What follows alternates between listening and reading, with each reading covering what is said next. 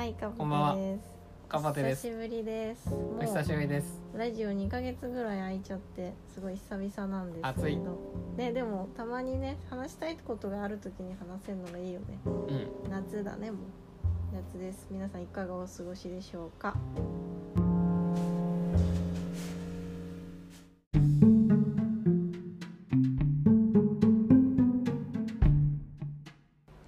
久しぶりのラジオだからさ、はい何をこう言おうかなって思ったらさはい。いろいろあるんだけどさ、うでそんな中ちょっとさ話そうと思ったのがさ、ん。なんていうの結構理論的というかさ抽象度の高いさ。話でなんかいいじゃんこの世の成り立ち的な話に何それ。なってしまうんだけど面白そそううそうそうそうでなんかまず着想のその種というかこういうここういう経緯でこう思いましたっていうのを今から話したいんだけど、はいはい。まあその相変わらず本をいろいろ読んでたりするじゃないですかそうだね、最近ね。で最近読んだのが「セレンゲティルール生命はいかに調節されるか」っていうなんかやつでやつでまあなんかセレンゲティ国立公園みたいなその自然が豊かでうん。学者の観察対象とかにもなってるようなうんある区切られたそのエリア？のなんか動物の数が自動で調整されてるように見えるみたいな？保護区みたいなとこ？うんなんじゃないかな。みたいなうん。本ででなんかそこメインでうんいろいろ生物のことをうん。一般向けに、えー生物学のことを一般向けに解説した本なんだけど、うんでそれで俺が一番面白かったのが、セレンゲティルールからはなんかちょっと脇にそれたことなんだけど、で多分生物学とかに詳しい人はみんな知ってることでうん。今まで知らなかったのが多分変なんだけどいろいろな理論に興味あの結構理論に興味あるから俺は。理論に興味ある人として知らなかったのが変なぐらいだと思うんだけど、そこで初めて知った理論があって何かっていうとうんと多分100年ぐらい前に、えー実験をしてあの生物学の学者たちが3人組ぐらいなのかな突き詰めたことなんだけど何をその明かしたかっていうとまず謎があってというのは、えーラクトースっていう人間が吸収できる糖の元になるようなやつがある時にそれを多分分解する酵素だと思うんだけどベータガラクシターゼみたいなやつが、えーラクトースが体に入ってくるとふわふわふわって増えてくるんだって。分解する酵素体のが。中で？うん。まあそれってなんか賢いし必要なことではあるじゃん。でもじゃあなんで糖分が来た時だけその酵素が増えてで糖分いない時はそいつらって鳴りを潜めてるというかまあ生成されないんだろうっていうことが不思議だったんだって。でなんかだからどういう因果関係でその元のラクトースが来るとそいつを扱うのに必要な酵素が増えるのかっていうことなんだけどその理由というか因果関係を推測する時って普通、えー、とラクトースが来たから何かのスイッチがオンになって何かがプラスされて酵素が増えるっていうふうに思うじゃん。つまりラクトースが来たっていうことは酵素が増えたっていう結果に対して、まあ、プラスの働きというか正の寄与をするはずって思うじゃん。ね。なんか命令が出てねどっかからね。そうそうそうそれがなんかえーっとスタートとゴールが見えてる時に因果関係を推測するっていう時に一番初めに人間がやる推測じゃん。そうだね。普通はそう思うよね。そう反応してねなんかがしね追加されてると思うよね。シンプルに考えるとそうなんだけどうん。でもなんかこの、えー、とラクトースとベータガラクターゼの関係性の謎が長年解けなかったっていうのはまさになんかその推論が誤りだったからっていうことらしくうん。実際のところどうだったかっていうともう一つ間に違う物質が介在してて、はいはい。違うタンパク質が介在してて、でそのタンパク質っていうのが普段からその体内にいるんだって。うんうん体内にいてそのタンパク質は何やってるかっていうと平常時にはえっ、とベータガラクシターゼが出てこないように必死に抑え込んでるやつなんだって。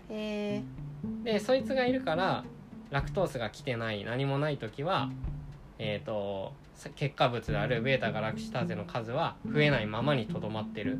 へだから常にゼロなんじゃなくってこう出ようとするものを抑え込んでるやつがいるみたいなイメージで。え抑制されてんだね。そうそうそうそうそう。でその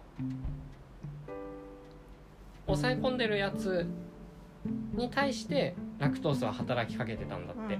でしかもその性の働きかけではなくいわば負の働きかけというかラクトースが来たらそいつがその抑え込んでるやつをダメにするんだってそれ抑え無効化しちゃうんだ。そうそうそうそう。抑え込んでるやつの働きを悪くしてうんうんでその結果抑え込まれていた分解酵素が増えてくるっていう仕組みなんだって。つまり否定してたものをラクトースが否定することで否定の否定は肯定みたいな形で最終的にはそのベータガラクシターゼが増えるっていうプラスの結果が見えてたっていうことであってそのあれだね。だから抑制してたその蓋みたいのを外してくれるってことだよね。そうそうそうそう。でこの変わった蓋みたいなやつっていうのはえっ、とそれ1種類ではなくってうん体の中に何種類もいるみたいでうんえー。だから一般名称としてリプレッサーというなんか抑制因子みたいな。えなんかでもそういうのありそう確かに。ありそうだよね、うん。なんかインスリンとかさ血糖値とかもなんかそういう感じな気がするよね、まあだからこれは今体の中の話だけど常にそのプラマイゼロ的な状態を保つ努力がされているというかうんうん。体的なその定常状態というか何もないように思える状態っていうのって実はゼロではなくっていわばなんか1000のプラスがあってそれに対して1000のマイナスの圧もかかっててプラマイゼロみたいなイメージとしてはそういうことなのかなと思ったのね。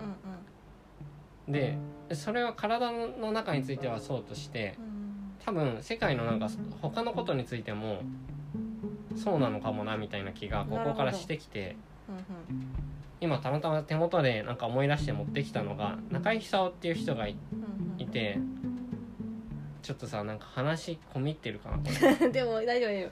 整理すると要はあれでしょ？あの生物学的な話で人間のあの体の中に、えー、とただ反応して、えー、と増えるだけじゃなくてもともとあるものを、えー、と抑え込んでいた細胞っていうのがあったっていうことが分かって、うん。でそういうことってなんか確かに言われてみるとありそうだな。っていうことは人間の体以外のいろんなことにそういうことって働きとしてあるかなっていうことでしょ？今聞いててなんか分かりやすく言えるかもって思ったんだけど、えっと、超一般化して言うと、うん。何かが起こってる時にうん。うん人間は背景で何かがあったからうんうんうんうん。そのことが起きたんだろうみたいな。うんうんうん。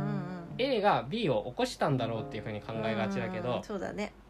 万事につけてそういうふうに見てしまいがちだけど実は何かが起こらないように必死に抑え込んでいたものをうん。ある原因が取り除いたことで物事が起こったっていうそういったパターンもあの論理的に複雑だから人間がなかなか推測しにくいといういうことはあるけれども見落としてるだけで自然界にはというか人間の主観関係なしで考えればでもさ成り立ちをしてるものが多いのかもな。でもさその細胞とかそういうさその体の機関機機能の話ではすごいさ分かりやすくそれがさうん本当にその本当機能として理解できたからこれこの時はこっちが優勢でこの時はこっちが働いてみたいな働かないあいやこっちがやめてみたいなのがあるじゃん。うんでもさそれってさ今コウコの話聞いてたらさそう要はさそういう事象とかさうん人間のさ作るさそのあのシステムじゃないもの、うん。なんか起こってしまったことってある意味それが表裏というか絶対どっちもあるよね。なんか反応あこれまたあの本筋からそれちゃうかもしれうんうんないんだけど、うんでもなんかそれがあるからそれが起きたっていうのは 分かりやすい話だけどうん。でも何同時にその時絶対何かが負けてるわけじゃん。起きたことって要は。だから全部にそれがあるよねきっと全ての事象に。そうなの。なんかちょっと抽象的すぎてうん。笑っちゃったんだけど、聞いてて。でもそういう話でしょ。そうなの。あって今これなんか体の中の話だから違うとこで例がないかなって思って、うん。でもう一個あってうん。思い出したのがうん。って言ってうん。えーまあいいやある人がその引用してることなんだけども、うん。その引用されてるのはうん。えっ、とここでは自己分析家っていう風に紹介されてるんだけど、自己分析家の柳田邦夫さんが言ってますって言っていてやそんな肩書きあんの柳田国夫ってえ柳あの人かな？わかちょっとわかんない。俺ど違うどの柳田邦夫さんか違う柳田国夫なのか。が言ってることで自己のなんか定義っていうのがあって、うん。自己っていうのはこういうもんですよって言ってるらしいのね、うん。でなんかそれそのまま読むと、うん。迷路というのは入ったらなかなか出られない、うん。そういうものがほとんど迷路の定義だと言っていい。しかし確率的には稀だけれども、うん。迷路に入っても障害にぶつからずスッと出てしまう場合があり得る。それが事故なのだみたいなことを言ってるらしいのね。うつまりなんか事故のことをあ今までの文脈に引き付けて解釈するんと、なんか大きいエネルギーがバーンって出ちゃったっていう時に、うんそれは大きいエネルギーが出たげ原因があるからそこから直結でうん。エネルギーがたくさん出てしまったんだろうとかって思うけど、うん実はそうではなくって事故ではない普通の状態っていうのは、平和状態って言ってもいいけどエネルギーがあの、バーンと出る素地があるのにそれと同じぐらいエネルギーを抑え込むシステムも機能していて、だからこの迷路の比喩で言えば、まあ、迷路の仕組みというかダミーの回路みたいなさ、うん。そっち行ったら行き止まりみたいなものがあるじゃん、うおそらくそういうものがあのたくさんこの世に存在していて、うん。そういうものが、えっと、この道だけ辿ってったらエネルギーがこう掛け算的にどんどん増えてって、えっと、理論上のマックスの値が出てしまいますけどみたいな道筋を絶えず邪魔してるというかまあでも確かにそうだよね。働き合ってるんじゃないかなっていうことがあって。うん。っていうふうにねなんかチェルノブイリの事故にしてももともとあの原子炉の中で出るエネルギーっていうのは、えー、ともちろんものすごく高いんだけどうん。それがなんか100分の1以下に収まるようなうん。あの仕組うん。みにして運用してるんだって。うんうん。だけどそれがその100分の1にするっていうのがうまくいかなくなってしまって通常通りのエネルギーが出てしまった結果チェルノブイリの事故になっちゃってるんだって。抑制装置が働かなかったね。まあそういうことだよね。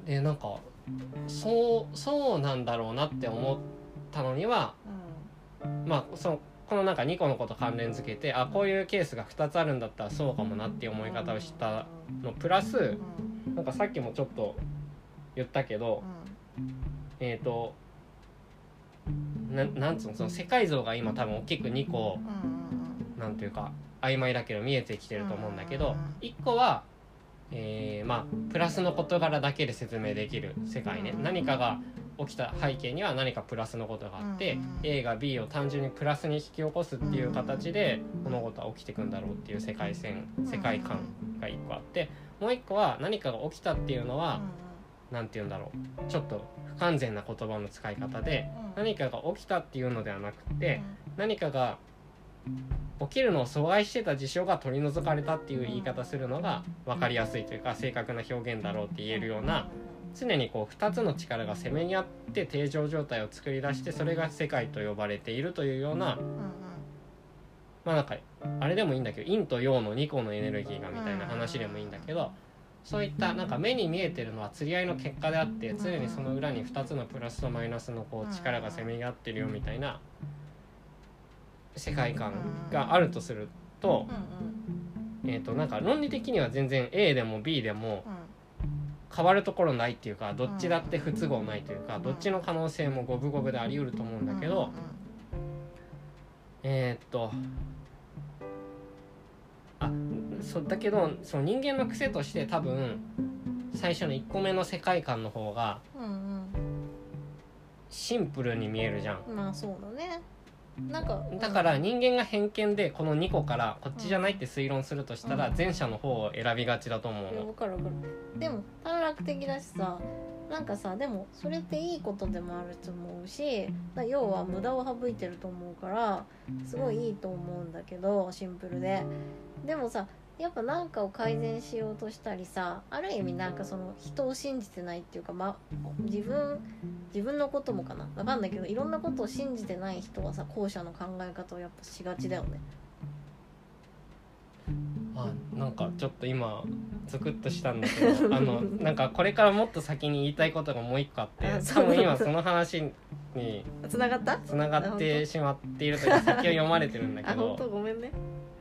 でなんかここまでは単に理論的ななんかよた話であってうん。別にあごめんごめんなんか結論まで今のところ今の部分喋っちゃうと、その AB2 個対等に可能性があって、うん。でも最初の A のシンプルな世界像の方を多分人間飛びつくよねって考えた時に、はいはいはい。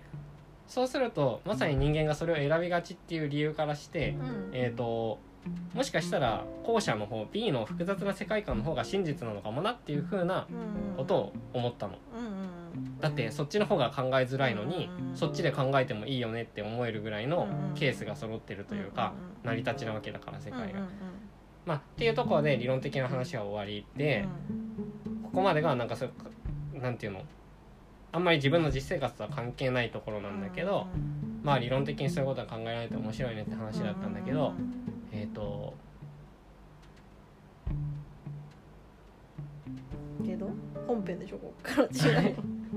どうつながるのか分かんなくなっちゃった。さっきさちょっと待ってじゃあ綾子のがさ言ってたことをさちょっと聞きたいんだけどなんで期待してない人とか冷たい人そそんな言い方してないけどね。そんなひどい言い方してないた？よ期待？いやあんまり信用してない人？人を信用してい人ない間の考え方とかその自しんその自分も含めてうん。そのシステムのことを信用してない人うん。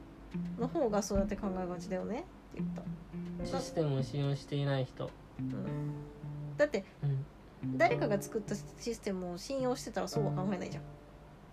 あと人が、とそこにうん、負の抑制因子も同数存在してるというふうには思わない。あんまり思わないしその方がコスパいいじゃんうんうんうん。生きてて、であと人はそんなことしないって思ってた方がうん。例えばね、方がなんか気が楽じゃん。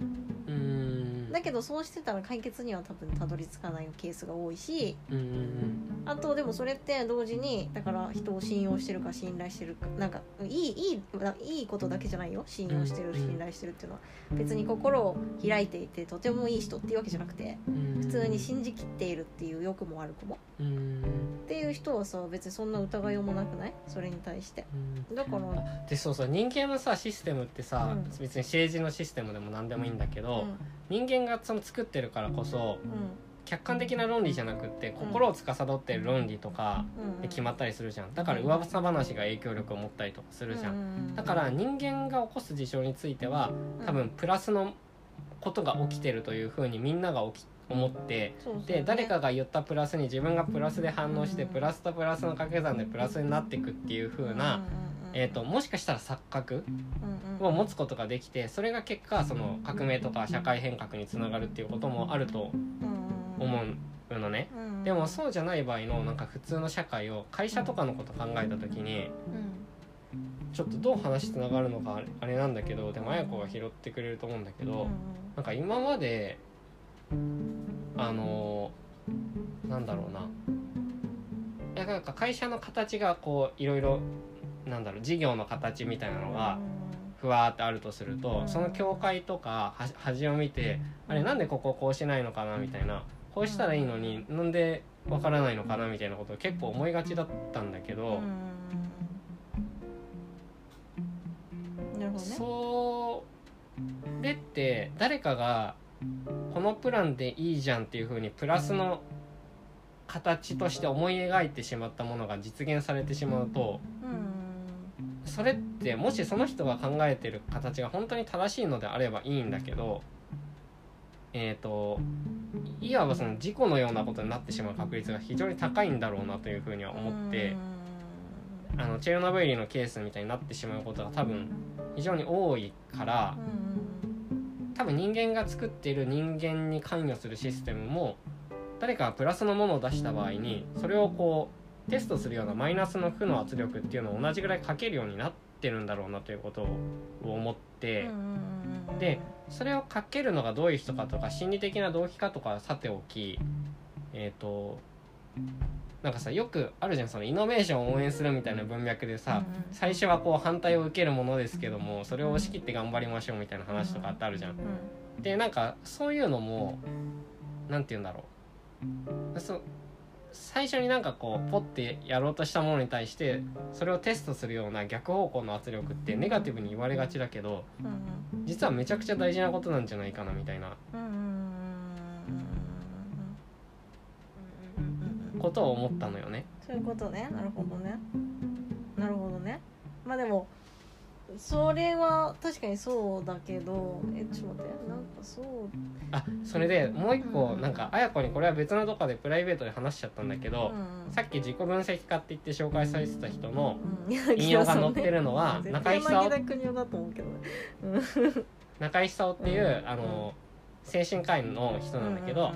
でその人がなんかある、えー、と精神科医としてその、病気の人を診察してみたいなこともやってうんた人なんだけど、えっ、と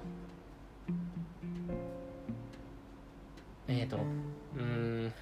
何？そうなんかいい、えー前週にそのうまくいったっていうようなこう働きかけたらその人の症状がちょっとうまくいったように思ったみたいなケースがあって、でその次の週にも、えー、とあ同じようにこれよく進んでるなって見られるようなことをその患者がほのめかしたから同じようなあのアドバイスというか同じような関与をしたところその人の病気は実はとても悪くなっている状態だったんだけど気づかずそれをさらに煽ってしまったものだからとても悪くなってしまってなんか事故か何かでその後に亡くなってしまったみたいなことがあってっていうのをそのなんか思い出話としてその人が言われていて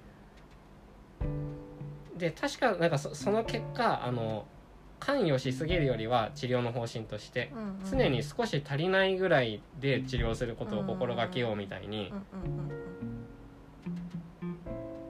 言っていたのね。そうだよね。それ聞いたよね。でまあまあその方がいいよね。確かにって話をしたよね。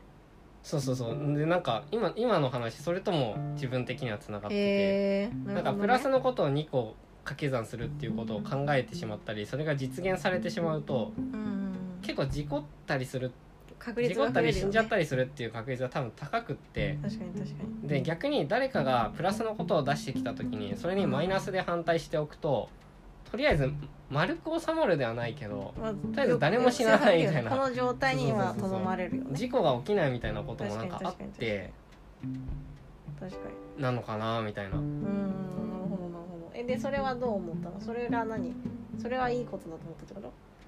そうだから人なんというか一人の個人がもし自分はこれがプラスに見えるとかさやっぱあるじゃん。自分はそのこれとこれをつなげてこういうプラスを作りたいんだみたいな、まあ、プラスの方しかやっぱり見ないっていう風にえっ、と普通に素朴に世界に接してるとなると思うんだけどそうそうそうそれそれがなんかそう簡単に実現されちゃうと多分うん困るよねっていうのが。いや本当にそうだと思う。本当にそうだと思う。だから私さっきの話聞いて全然違う話かもしれないけど犯罪のこと考えてたけどさ犯罪とかもそうじゃない？なんか結局何かがきっかけになって動機になっていってるわけだけど、うん。その間にたくさんたくさん多分あのねエラーというかあの本当は阻めるはいずだった障害が全部多分とっちらかってたりエラー壊れてたりしてしたせいでその人はもともとだからそれは突き進むだけの人じゃん、うん。犯罪者って。うん。ただ今もう犯罪者になっちゃってる人はだからやっぱ人間の論理ってそれほど強固にプラスだけを見て自分にとってのプラスをちょんちょんちょんってこう取っていって実現しようとするんだね。まさに犯罪者、何かこう劇場みたいなのが100%になった犯罪者ってそれを体現してる存在で、やうん。本当にそうなんだっぱ人間の推論ってそうなんだ。うん、でもだって絶対何かに阻まれるはずだったものがいっぱいあったわけでそれで実際阻まれて犯罪者にならずに済んでる人もいっぱいいるはずじゃんきっと。うんでも運悪くその人その人がもちろん悪いんだけど運悪く全部のストッパーが外れてしまったせいでその人は確実に犯罪を犯してしまうっていうのがうん。でもそうやって考えないと犯罪は多分今後も防げないじゃない。うん。でもその人が悪い。その人が何かの原因があってその人だけがその何プラスプラスのその前者の方の考えでやってたら多分犯罪って減らないしそうだよね。多分さ見回りとかさ声かけ運動ってめちゃくちゃ効果あるんだよね。そうだいう意ねきっ味でも。と、うん、だからその抑制をねうん。絶対どっかで、たまたま誰も思いとどまらせることができなかった結果として事件になっちゃったみたいなのっていや本当絶だよね。対そうだよね。でも不正でも起き起きるべきことがふなんか起きなかったとか防げたってことって本当にそういう意味ではあの目に留まりにくいからさこここうなってくるともうかなかなり普通の話になってくるんだけど。っていうことだよね。そうだね。事件もそうだね。事件もそうだしあとやっぱその犯罪者そういうなんか偏見を持って言ってるんじゃなくてそういう意味ではやっぱ精神病患者も似てるかもね。まっすぐ前に進む存在だから、うん。その間にいっぱい表弊害というか障害がなないと多分そのまま悪くなっちゃうじゃん。うんうんうんうん。そうだねだからやっぱなんか突き進む存在？あの原子力もそうじゃん。突き進む存在じゃん。やっぱなんかこう前にしか進めない存在に対しては障害を作ることでしか多分対応できないよね。もしかしたら子供もそうかもしれないし。わかんないけど。やっぱあれじゃない？原子力はさその、進む方のエネルギーとさ、うん。そうさせないエネルギーがさ、うん。普通の状態の原子の中ではさ、もう原子の中で打ち消し合っていたのにうんうんおそらくその正のエネルギーだけを集めて精錬する方法を得たから、うん。それと同じぐらいなんかそれを抑えておくシステムの方も強くしないといけないんだけど、そうだよね。うん。それが追いつかないっていう問題も。そうだよね。あとそれがストップしちゃったら終わりだしねえでもじゃあやっぱさそうやって考えるとそのさ精神病に関してもさ犯罪者に関しても原子力に関しても思ったんだけどさやっぱ大人になった人ってさその子供もそうじゃないって言ったのはそういう意味なんだけど大人になった人ってやっぱ自分の中にいっぱいストッパーをつけつけてんだね。持ってんだね。今ちょっと思ったけど初めてそんなこと思ったし別にそんな風にお思うようななんだ思想のタイプじゃないんだけど、でもそういうことだよねきっと。なんか成長していく自分で踏みとどまれるってこと？そう自分の中にいっぱいその制御装置を多分作っててそれが外れるとやっぱ精神的に脆くなっちゃったりうん。薬もらった方が良くなったりね少しずつ外れていってね。っていう状態になっちゃうのかもしれないね。いやそうかも。俺もなんか会社でみたいなのって結構あでもそれはそれでいいんだなみたいな。進まないのっていいんだなみたいなうん。感じで確かに進んでも気持ち悪いしなっていう。えでさ会社だからまあどうでもいいっちゃいいじゃん、うん。別にみんなが進まないでいいならいいのよそれで,、うん。でね。進めた方がいいってさ自分が思ったらそれが色濃く反映できる領域って、うん。まあ個人との人付き合いとか、そうだね。まあなんか自分の人生とか別にあるから。そうだね。別にいいんだよね。会社とかは動かなくていいしでもっと言えばその日本とかの国政とかってもっと動きにくいとそうだ思うから、ね。いっぱいストッパーがあるなんかそのこともあるからうまくいったんだもんね。そうそうそう。あるからこそうまくいってるって面は絶対にあって、うん、本当にそうだと思だからそれと変え方ここは、えーこのプラスとこのプラスを線で引いてこのプラスを実現させたいっていうことは絶対に必要う、うん、だけど、なんかそれのバランスみたいなことはあるよねやっぱり。うん本当にそうだね。いや本当にって思った人がさストッパーが外れてってさ一方通行になってさ、精神病になるっていうのはなんかあんまり想像しにくいけどね。あるのかな？人生のこう。うん、どういう人があいやなんかこうなんか今言ってるのって一種のその大人的な諦めみたいな話をしてるじゃん、そうだねそれその感じをさ体の中にストンと落とした人がさ、うん。そこうそうじゃなく一本の道をさこうわーってまたやるようなうん。精神状態になることってああるの？かなあるんじゃない？病気みたいな、うん。やっぱりすごいさまあ簡単だとやっぱ過度に疲れた過度に寝不足だったりさするとさ自殺しちゃったりするじゃん？人って。そういう時ってやっぱストッパーが外れちゃってんじゃない？なんかすごく眠くて何も考えれないとかさそういう制御装置が働かない一時的に働かなくなったりさするんじゃない？で多分あれだね。でもやっぱなんかそのストッパーってある程度ああるからみんな多分人生でもう得得しちゃうから子供の頃から育ってきて。でもやっぱ社会とかでなんかさなんか変だなと感じちゃったりさ政治とかにもさ別に意見を持つことはいいことなんだけどなんか変だなみたいなの強く思っちゃったりさ人間関係とかでもしっくりこなかったりする人ってさやっぱそのまっすぐ行く力が強いんだろうね。ストッパーがあるのにもかかわらず。だから自分も結構そういうとこがあるからなんか。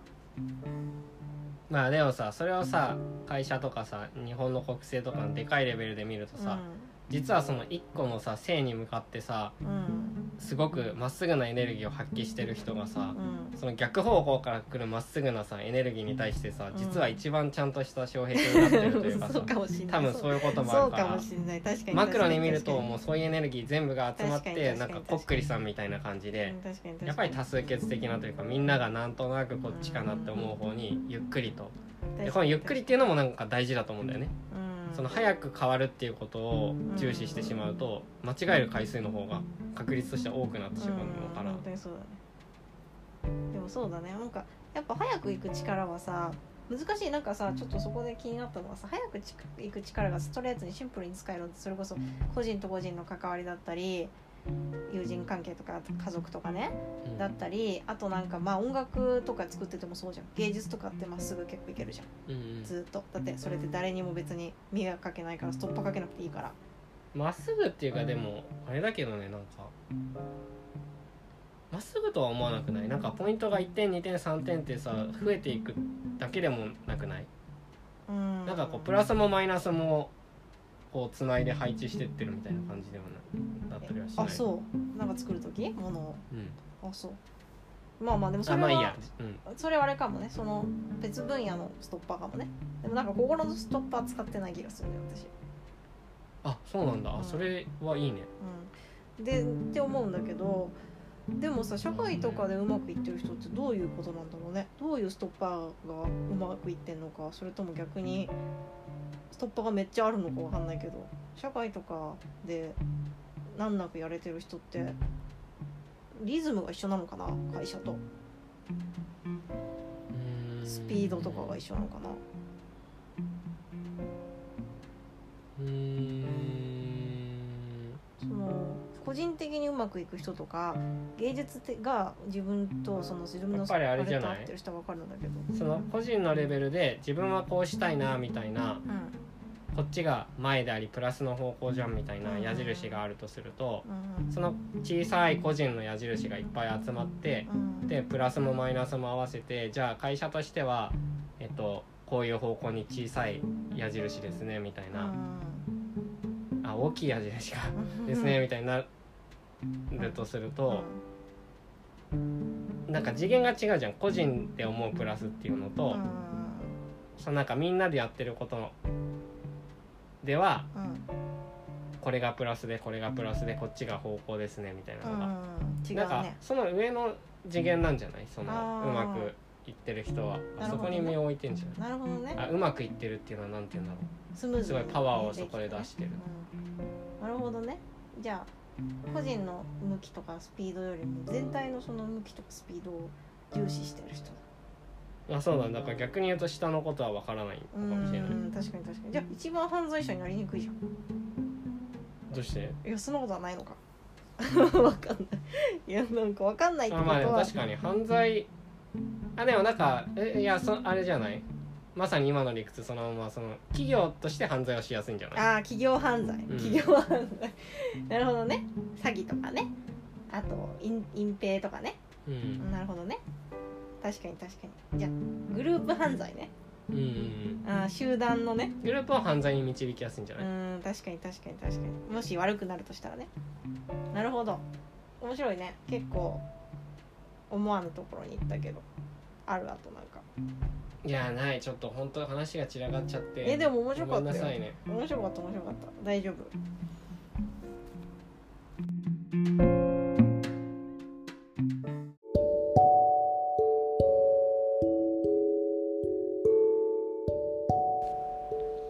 はい、はい。なんかさっき見たら12回だったね。12回なんだね。もっとやってる感じしたけど12回なんだ、ね、12回って何かの区切りじゃない？そう。あじえ？そう。何？えダース？ダース？ダースだね。ダースしかわかんない。ドラマとかってそんぐらいじゃないっけ？あ確かにそうかもそうかも。あとあれもね。月月。確かに。12月までだよね。まあだからいろいろとまあ区切りがいいというか。ワンクールってことだね。